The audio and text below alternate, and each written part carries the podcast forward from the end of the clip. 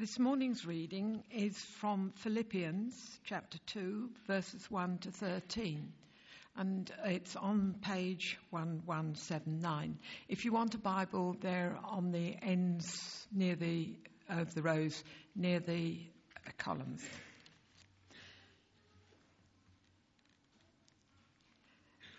Therefore, if you have any encouragement from being united with Christ, if any comfort from his love, if any common sharing in the Spirit, if any tenderness and compassion, then make my joy complete by being like-minded, having the same love, being one in spirit and one mind.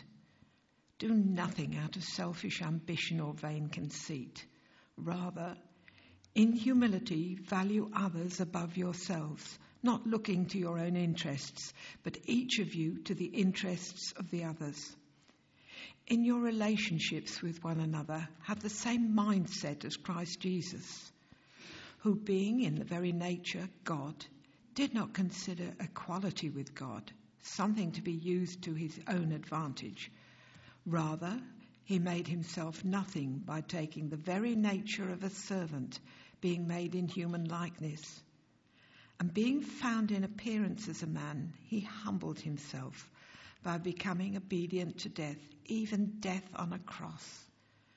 Therefore, God exalted him to the highest place and gave him the name that is above every name, that at the name of Jesus every knee should bow in heaven and earth and under the earth, and every tongue acknowledge that Jesus Christ is Lord, to the glory of God the Father.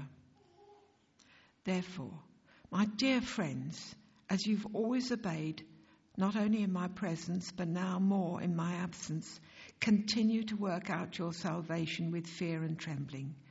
For it is God who works in you to will and to act in order to fulfill his good purpose. This, this is the word, this is the word of the Lord.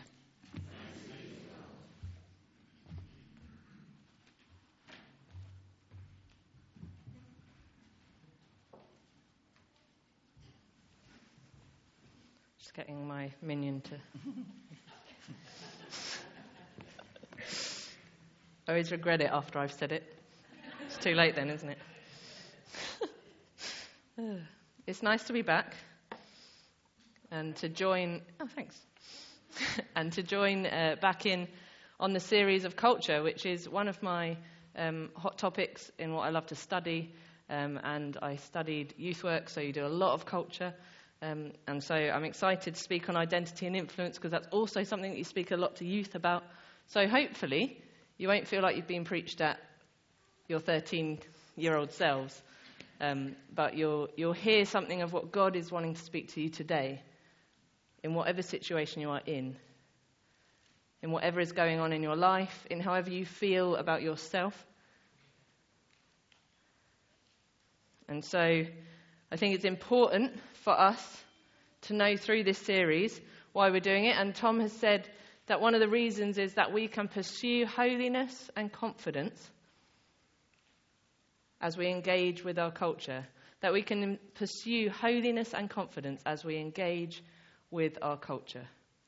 What a calling in such a divided and confusing world, to be called to holiness and confidence as we engage with it. So just last week, uh, the reason I say it's good to be back is because I've been in India. And this is my really subtle plug that I've written a book.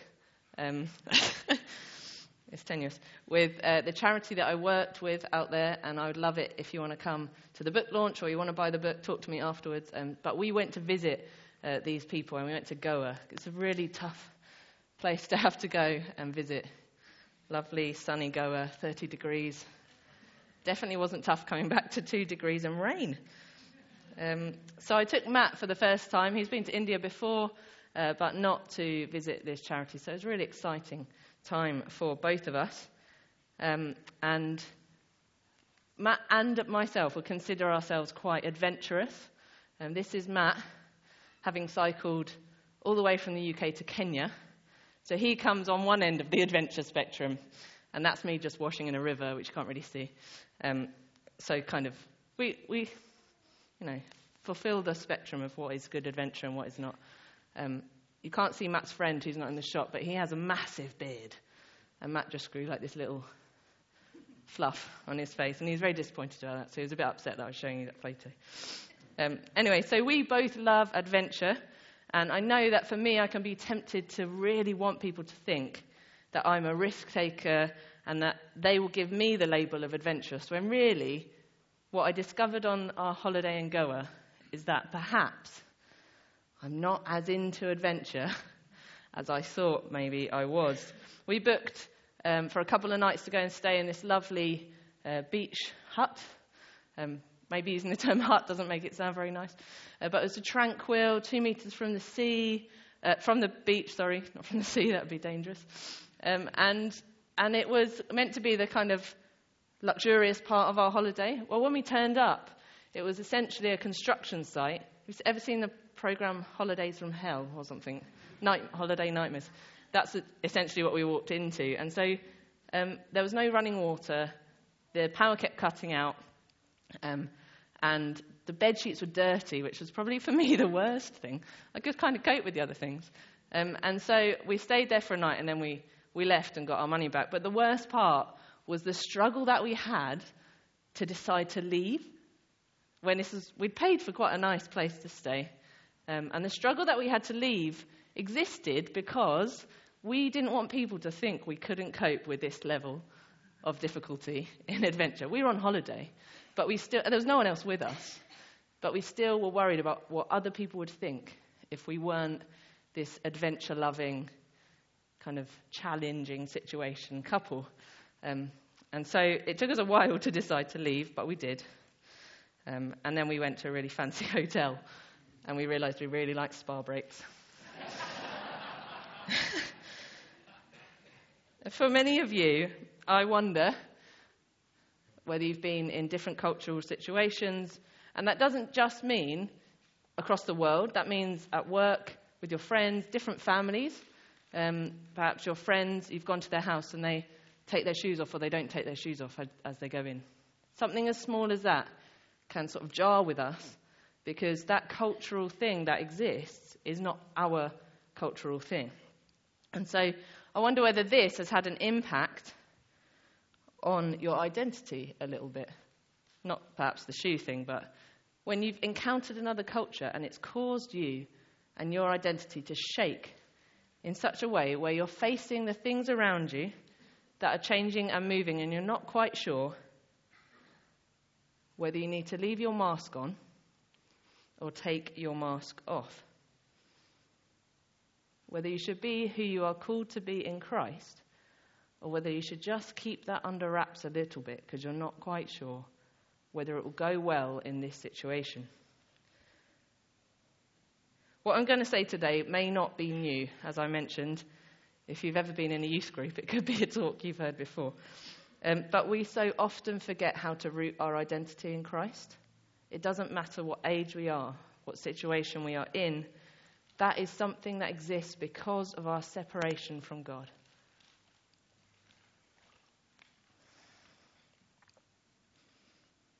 And I believe this morning that God is calling us back, all of us, to remind us who we are and whose we are in order that we can go out in holiness and confidence in a culture that desperately needs Jesus and needs to know that their identity can be rooted in Jesus. Our current culture in the world has been referred to as the third culture. You might be thinking, whoa, there are so many more cultures than three. Um, but it refers to the fact that we've moved beyond paganism, where um, people would uh, try and seek out worshipping many gods to kind of figure out what was the best one for their situation and their life. And we've moved through um, Judeo-Christianity and the ethic of living um, in a Christian Um, moral com- with a Christian moral compass, which so many of us here will have grown up with, uh, a Christian nation where we knew that whether people believed in Jesus or not, they probably lived by some of the values um, that existed in Christianity. And we've moved to what they're now calling um, the self, what is it? I've lost it. uh, the self-gospel. So where you promote yourself, where you, instead of recognizing that you're a child of God, you seek to become God. It's kind of a contemporary uh, Gnosticism in that way, where we seek to just become the God of our own lives. And that is not new. As I said, it's a contemporary Gnosticism. It existed before. So we've moved from living in this culture where everyone understood what Christianity was about. Everyone knew the Christmas story at Christmas. They probably had nativities, scenes in their houses. And actually now you look at culture and it doesn't look quite the same, because everyone is seeking out their own truth, as Simon mentioned last week, and they're seeking to rule their own lives. And for those of us who grew up in different eras or different generations or even different cultures, this might seem a little bit ridiculous. How can we have moved so far from that compass of Christianity? And yet, this is the world that we live in now. And it finds its expression in many ways. So quite a lot of us, and probably I would argue all of us in some situations, will seek individualism. And if we look at our lives, we can see a pattern of, I just want to do it my way. In our relationship with God, in our relationship with other people. I just want to do it my way. And yet, at the same time, there's this ironic clash where we are still very affected and influenced by those around us. So we might be seeking to do it our way, but we're definitely still copying a lot of things that happen, and we're influenced in it, and it filters into our lives. We live with a tight thread of comparison that weaves us all together, a flood of messages as to how you should live, what you should live like, who you should be, why you should buy certain things, or live in a certain style of house, or have a particular career, or not have a particular career, or how you should parent, how you should judge others who don't do it quite like you. And it is relentless, and it is full of hurry, uncertainty, and judgment. We are hyper-connected, and yet so often we are completely disconnected from who we actually are, who we are made to be. We are so caught up seeking to be individual or seeking individualism, autonomy and self-promotion, that we risk disconnection from what truly transforms us, the God of love.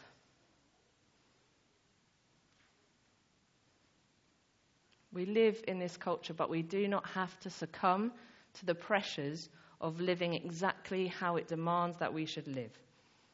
We are called to live in a kingdom culture, to live as Christ lived on the earth. Not to dismiss culture, there is so much that we can learn, but to engage with it in holiness and confidence as children of God. And to do this, we have to look to Jesus, to fix our eyes on him. And as we heard in the passage today, Rabbi Anne, that we are not called to be mimicking Jesus, but to have the same love.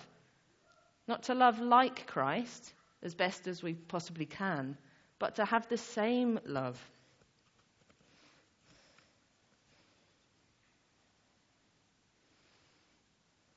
Says in the first verse, if there is any encouragement with Christ. Paul is addressing the Philippians using a conditional word, if there is any encouragement with Christ. In other words, if you truly believe these things about Christ, then you will live a different way. And so for us to root our identity in a kingdom culture, Philippians two gives us an amazing guide and challenge, actually, about how to go about this. It looks beyond what is cultural and speaks out an affirmation of faith in a God who shows us how to live in him. In those moments when we are tempted to put our masks on, Paul encourages us that to live with Christ and to participate in his spirit is to live a certain way, with certain qualities and character. And I want to speak about three qualities that I think um, we see from the character of Jesus, that in the way that Paul has described it, we are to live like, if we believe what we are coming here every Sunday saying that we believe. Firstly, humility. Do nothing out of selfish ambition or vain conceit, writes Paul. Rather, in humility, value others above yourselves, not looking to your own interests, but to the interests of others. This is the opposite of the drive of culture to put yourself at the forefront of everything, every decision, every action, every life choice. But it's not new. This is not new, because why would Paul be writing about it? In the Philippian church, rivalry and personal agenda were their priority too. And as such, this is not just a culture that affects the current young generations on social media, which is our quick-fire response to anything about culture. Social media, the internet, technology, that's where the issues are, and we forget to reflect on what is happening in our own lives and how we are affected. If we are to know our identity in Christ, to live it out, we must live in the humility, we must live with humility, where our actions are countercultural, where our lives are lived out in such a way that we think of the interests of others and are selfless in our serving. Humility is the character trait of somebody who knows their identity is in Christ. Secondly, integrity. Jesus didn't engage in a world of comparison. Jesus knew who he was and what his purpose was on the earth. From the very beginning, we know that Jesus Christ is Emmanuel, as we will hear so soon at Christmas. God with us. And so this is how Christ lives out his life among his people. God on earth, showing us who God is. He didn't consider equality with God something to grasp at, but simply lived as God on the earth, not using it to the advantage over people, but using it for his purpose to bring back humanity into relationship with God.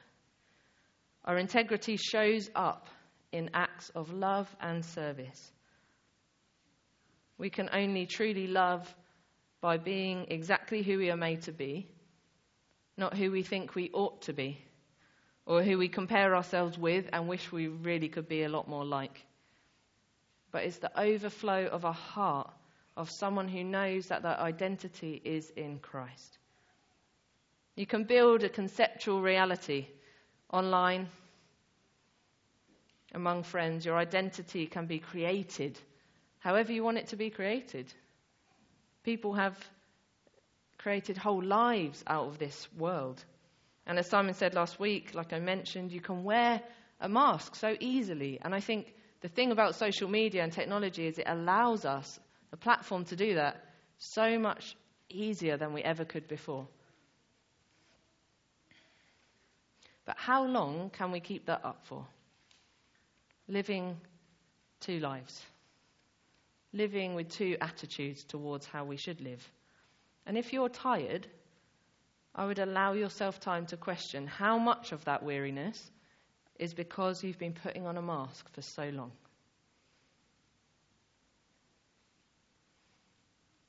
Putting on a mask which exhausts you. Having the integrity to be who you are is life-giving. When Jesus came as God made man on earth and lived as he was meant to live, look at what he accomplished. Through his death and resurrection, through that power, we are now in relationship again with God. If he'd come and thought, oh, maybe I'll be more like these people, kind of seems fun to be a human in that way, without the God bit, imagine what would have happened to us. Devastating. Integrity is the character trait of someone who knows that their, that their identity is in Christ and sacrifice. Radical love is rare, but Jesus shows us what this looks like. And we are to have the same love. Not a similar love, not as close as we could possibly get love, but the same love. And we can do that because we are adopted into Christ's family. It says in John, but to all who believed him and accepted him, he gave the right to become children of God. We can have that same love. When we accept Christ and know who we are in Christ, chosen, beloved, washed white as snow, adopted, united with him in his spirit, our love is to be the same love. And it means it has to be sacrificial. You cannot look at the love of Christ and think that it is anything but sacrificial. He came to earth to walk among us. He was put to death on the cross, one of the most humiliating ways he could have died. And then he rose again. Our love will look selfless and it will ooze humility, integrity, and sacrifice.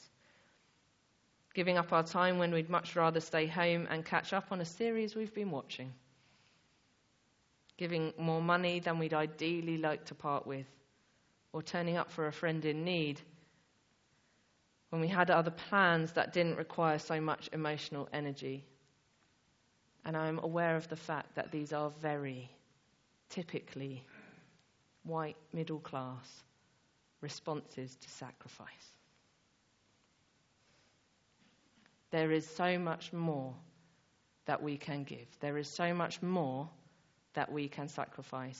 But we just need to root ourselves in our identity with Christ, and it won't feel as much like a sacrifice when we know that we are doing it because we live in relationship with God. And it requires us to die to ourselves. Cultures will come and cultures will go, but one thing remains: the selfless agenda of a God who came as man and sacrificed his life and rose again that we might live in relationship with him.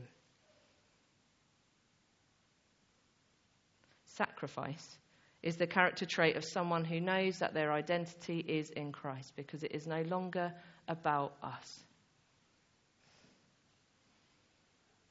Why does Christ live like this? For a greater purpose, for something more than simply being God on earth.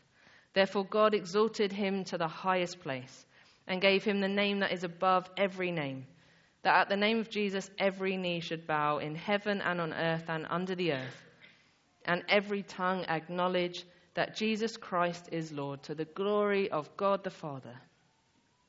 Influence comes from knowing who you are in Christ, from knowing that you are loved, cherished, and that heaven sings over you, that God has chosen you, and that you will live in that response always.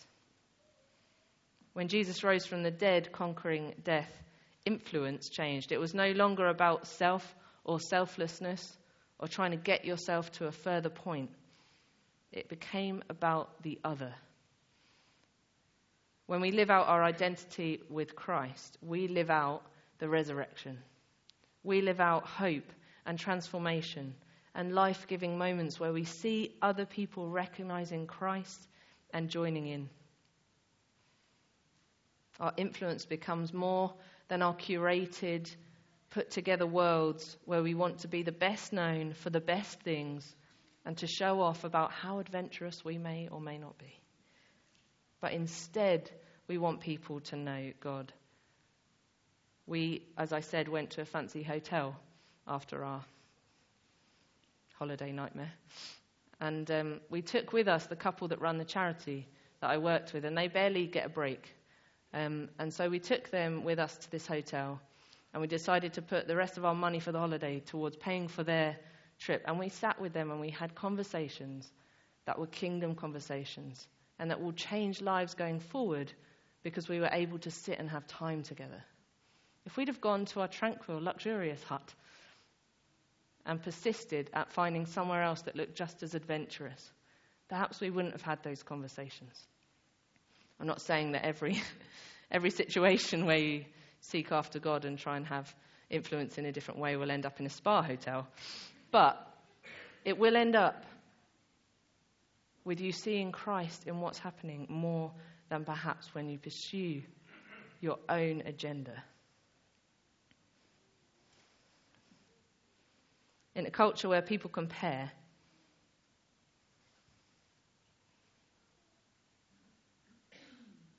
are we going to be people who set the benchmark as Jesus? Imagine the influence for the kingdom that we would have if our identity is fully rooted in Christ. For if we are living as Christ, pouring out our lives in humility, integrity, and sacrifice for the service of others, we bring kingdom influence.